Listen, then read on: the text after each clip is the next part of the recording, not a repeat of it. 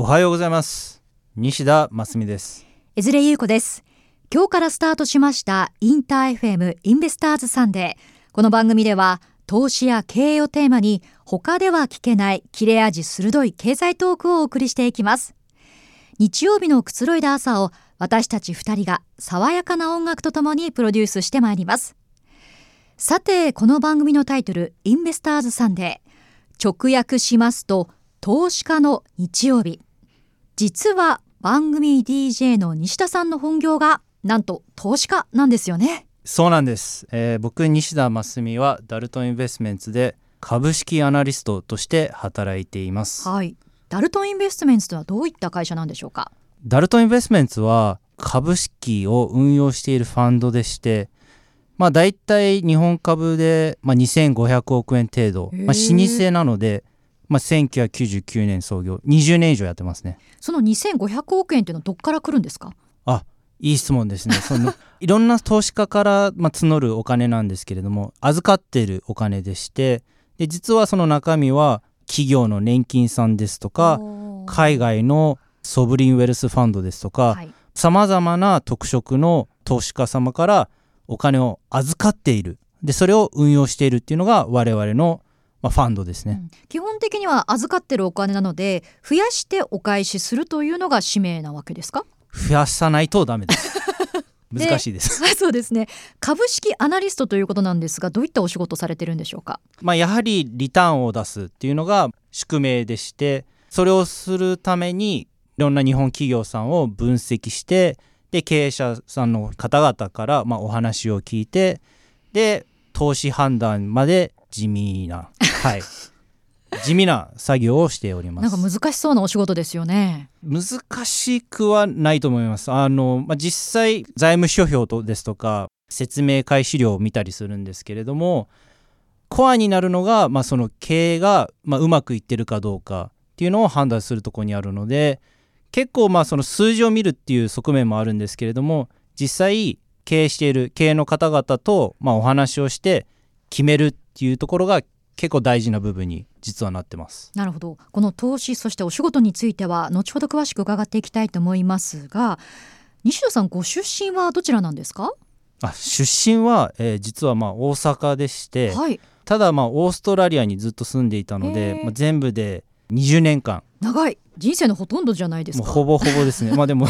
そうですね。人生の半分ぐらいですね、えー、オーストラリアのどのあたりですか、えーオーストラリアのメルボルンですね。メルボルン私ね行ったことあるんですけども、ね。綺麗な街ですよね。いやいいですよ。綺麗ですね、まあ、コーヒー屋さんがひたすら多いんですけれども。おしゃれなカフェがいっぱいあるんですよね、はい、オーストラリアですが実際こう現地にいる時ラジオなどは聞いてたんですか？めちゃくちゃ聞いてましたへねーあの、まあ、ラジオが大好きで、まあ、当時はあの毎日欠かさず12時間は聞いてました。うーん。オーストラリアもアメリカと一緒で車文化でやっぱり運転中とか皆さん聞くんですかね？そうですね。もう基本的にはまあ通勤の、まあ、友といいますか。おすね。っていうのがラジオでしたね。はい。はい。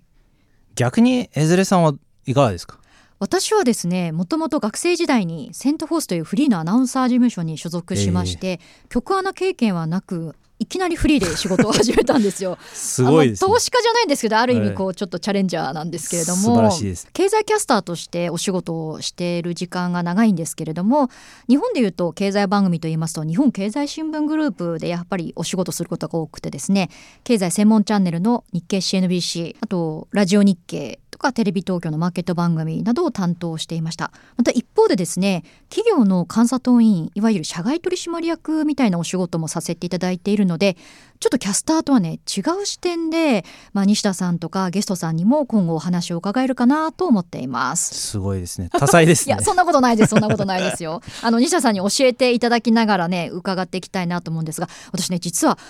アクティビストの人って知り合い一人もいなくって今回初めてなんですよ。はい。謎の集団ですよね。そうですね。謎の集団ですね。僕も実際このファンドに入るまでは実際まあ会ったことももちろんないですし、か。あの、まあ、よくメディアとかには、まあ、見るんですけれどもあまりお目にかかることは、はい、なかったですね顔のない集団っていうイメージはやはり強いのである意味リスナーの皆さんにとっても結構貴重な機会かもしれないですよね。はい、ということで西田さん、まあ、番組上ではどのようにお呼びしたらいいでしょうか？会社ではマスミで通してるので、はい、ぜひマスミでお願いします。では西田さんではなくますみさんということでよろしくお願いいたします。そして今日はまだまだ謎が多いますみさんについてこの後たっぷりと私がインタビューしていきたいと思います。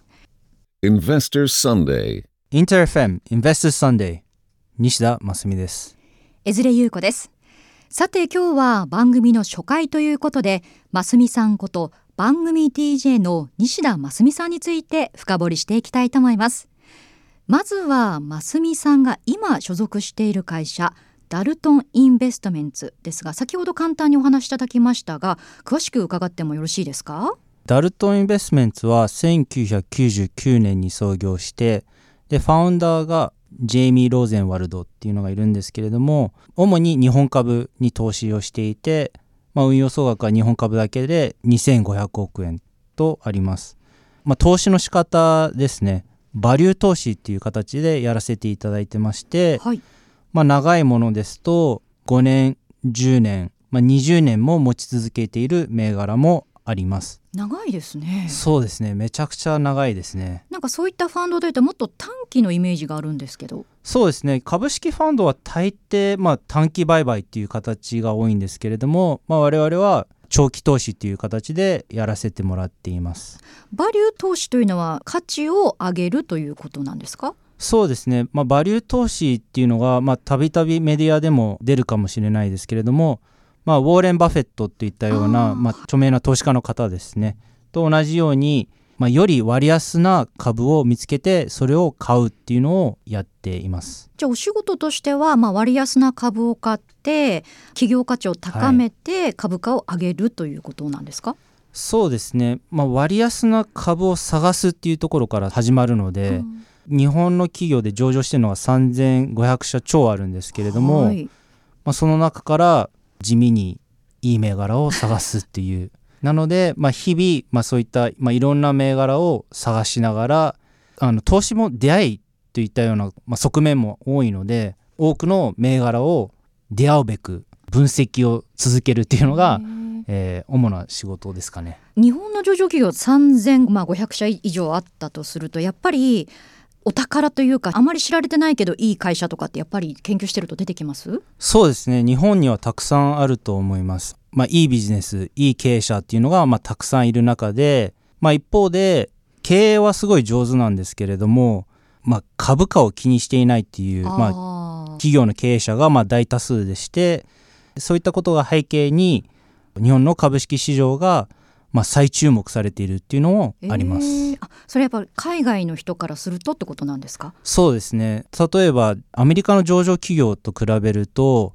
同じような会社でも、まあ、3分の1の価値で評価されることが多いですね。あそういう意味で注目されてるんですね。はい、はい、で実際にまあファンドにもいろんな種類があると思うんですがどういったファンドになるんでしょうか？あの、まあ、バリュー投資っていう形でやっているんですけれどもバリュー投資っていうのは実際、まあ、待っているだけだと、うん、まあ、何も起きないことが多いのでその会社の潜在的な価値を出すべくエンゲージメントっていうのをやります。エンゲージメントとは？エンゲージメントっていうのはですね企業の経営者と対話をするお話をする提案をするっていうことになります。例えば実際にまあ株を買って、まあ、例えば5%ルールというのがあって、はい、まあ、5%以上になるとどの株主が持ってるかって開示されますよね。例えばそのタイミングでお話しするんですか？その前あとどういった感じなんですか？さまざ、までして5%の前から対話するものもあれば、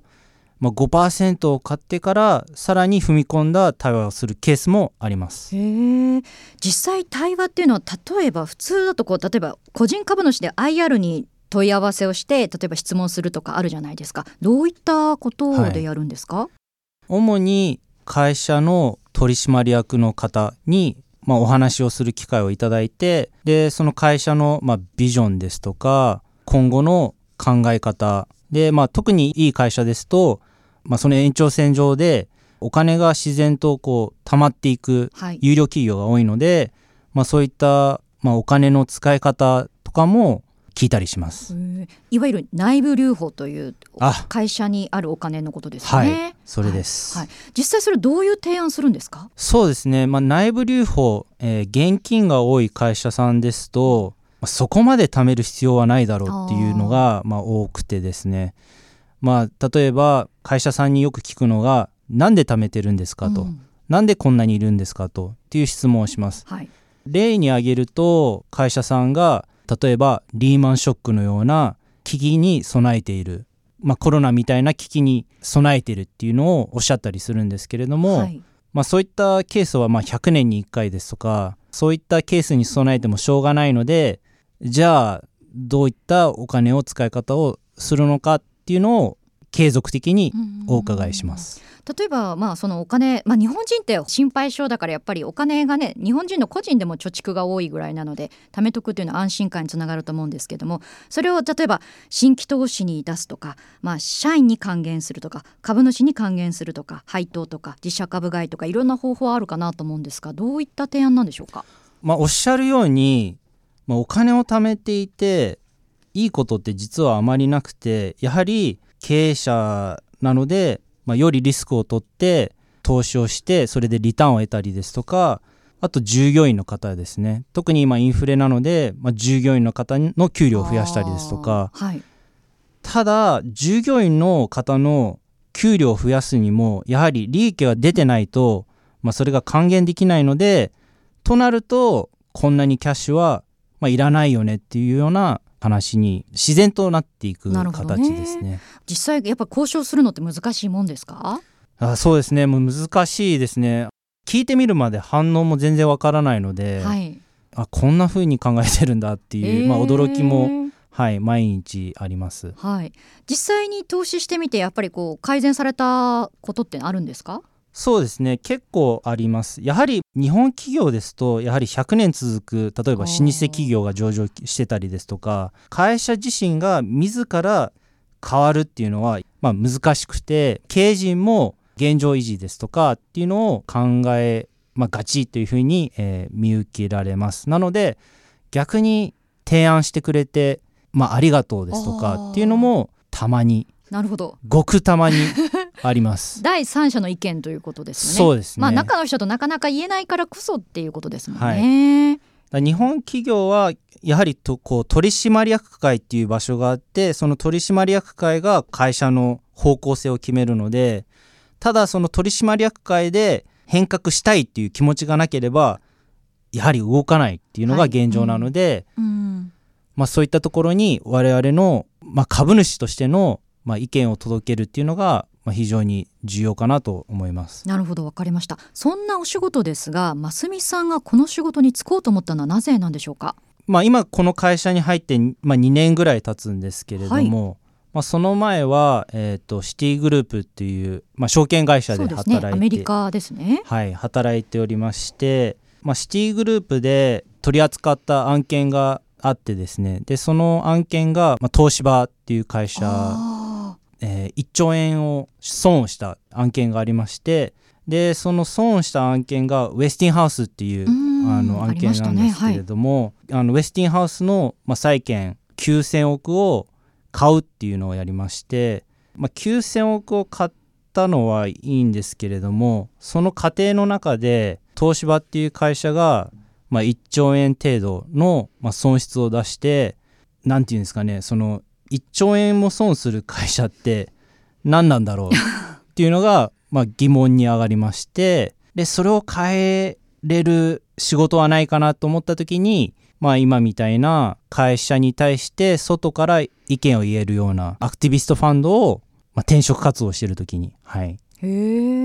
なので、まあ、東芝のようにウェスティンハウスのような案件で1兆円を損させないっていうのとあと内部留保で現金がたくさん貯まる会社があるのでそれだとやっぱり経済が回らないこともあるかと思うので、まあ、そういったところを少しでも変えれればいいなっていうふうに思って、はい、今の仕事をやっています。はい増美さんあのファンドの中でもアクティビストというくくりになるかと思うんですがアクティビストと言いますとやはり最初はスティールパートナーズとかが来てあまりイメージがいいような気がしないんですけれどもこの辺りどうでしょうか？そうですね。基本的にアクティビストのイメージは全然良くないと思います。はい。まあ、先ほどスティールパートナーズっていうふうにおっしゃったかと思うんですけれども、まあ、直近ですとバリューアクトさんですとかセブンアイとかですよね。セブンアイとかですね、あとフジテックに対する、まあ、オアシスさんですとか、あと一番有名なところで、まあ、村上ファンドがあると思います。ただ僕らが共通にして活動してる理由っていうのもやはり日本の会社のあり方を変えたい。日本の経営者のやり方を変えたいっていうところがありまして、まあ、もちろんその経営陣の方々は基本的に僕らに対してまあちょっとまあ鬱陶しがられるっていう まあ側面がもちろんあるんですけれども、それはなんとなく分かってはいたけど突っ込まれるとちょっとドキッてみたいな感じのところもあるんですかね。はいそうですね。まあ基本うざキャラなんですけれども 僕らはあえて嫌なその、まあ、うざキャラに徹して 日本企業を良くしたいという思いでやっているので基本対立はします。ああうざキャラといっても自分たちは的を射たことを言ってるっていう自信はあるんですよね。まあ、そうですね。自信はやはりあるんですけれども、まあ、そういった、まあ、理論で、まあ、武装していくことも多いんですけれども、まあ、やはりその経営の方も誰でもそうだと思うんですよね。言われるのがやはり、まあ、嫌嫌な方が多いので、まあ、そういったちょっとうざいっていうのとあと日本企業を良くしたいっていう両方を備え持って対応ししに行くっていうのが、うん。まあ、アクティビストっていうのを、まあ、理解していただければなっていうふうには、はい、思っています。確かに日本企業特に上場してから長かったりとかオーナー系だったりするとなかなか中の人からも意見言えないじゃないですか。だからまあもしかしたら役員の中でも変えたいって思ったりとかここは不採算事業なんじゃないかと思ってもなかなかこう表に出てこないところを痛いところ疲れるっていうのもあるんでしょうかね。そうですねなので、まあ、逆にその言ってくれたことを例えば株主提案っていうのをやったりするんですけれどもそういったものを出したことに対して会社さんに逆に感謝することもごくまれにごくまれに。ごくまれにあります。はい。まあ、30回やって数回程度なんですけれども、やはり、まあ、日本企業さんは、まあ、100年の歴史とかあったりするので、まあ、自ら変わるっていうのがやはりあなかなかのパワーがいることなので我々のような外部圧力があると、まあ、より変革のスピードが高まるっていうのもうざキャラながら理解はしています。え私こう経済キャスター長くさせていただいてるんですけどプライベートエクイティファンドとか、まあ、ヘッジファンドとかはインタビューしたことあるんですけど実はアクティビストって知り合い一人もいなくって今回初めてなんですよ。はい、結構謎っていうかはいなんかホームページ調べてもなんかその本国のはあるけども日本支社の人のはないから誰がやってるのかどこにオフィスあるのかも結構わからない人たちですよね。はい、基本的に顔が見えないですよね。うんただまあ顔が見えないから、まあ、怖いっていうのもあるかと思うんですけれどもまあ、よく言われるのが、まあ、実際話してみると、まあ、普通の人そうがねそうですよね。実際いや私も普通って言ったら失礼ですけど、な はい、なんだってあ元シティだしっていうことだったら顔が見えないわけでもなかったんですよね。はい、なのでまあこう、まあ、アクティビストのイメージも決して良くはないと思うのでネガティブに報道されることも多々あると思うので、まあ、一方で僕らも、まあ、日本企業を本当によくしていきたいっていうのがあるので、まあ、その辺の葛藤もありながらではこのラジオを通して、まあ、今後どういったことをお伝えしていきたいなと思ってますか？我々の活動っていうのが、まあ、より、まあ、日本の経済にまあ貢献できる、まあ、日本企業が変わるために必要な活動だっていうのを理解していただければいいというのとあとまあ全体的にその投資に対してのわからないことですとかその辺も含めて説明できればなというふうには思います。さてインベスターズサンデー今日は初回ということでプロローグ的な内容をお届けしてきました。来週以降ますみさんのネットワークから日本経済を動かす VIP をゲストにお招きする予定です。初回のゲストから大物なんです。来週はマネックス証券株式会社代表執行役会長の松本大樹さんをお迎えします。ますみさんは松本会長とどういった関係なんですか？松本会長は、まあ、シティえーソロモンブラザーズの大先輩でしてでやはりまあこの業界、まあ、金融の先駆者パイオニアの方なので、えー非常にお話しするのが楽しみです。そうですね。マネックスはアクティビストファンドもやっているのでそのあたりはい。もじっくり伺っていきたいと思いますね、Investors Sunday. インター FM Investors Sunday そろそろお別れの時間です。来週はマネックス証券会長の松本大樹さんをお迎えしてディープな経済トークを展開していきたいと思います。番組ではリスナーの皆さんからのメッセージをお待ちしています。番組に関する素朴な疑問呼んでほしいゲストなど何でも OK です。メールアドレスは invest.interfm.jp invest.interfm.jp インベストは INVEST です。今日の放送のアーカイブはオーディオコンテンツプラットフォームオーディー、Spotify などで聞くこともできます。詳しくはインベスターズサンデーの番組ページにアクセスしてくださいね。それではまた来週。Investors Sunday DJ は西田真澄。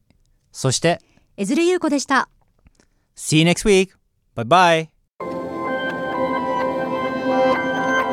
Audi.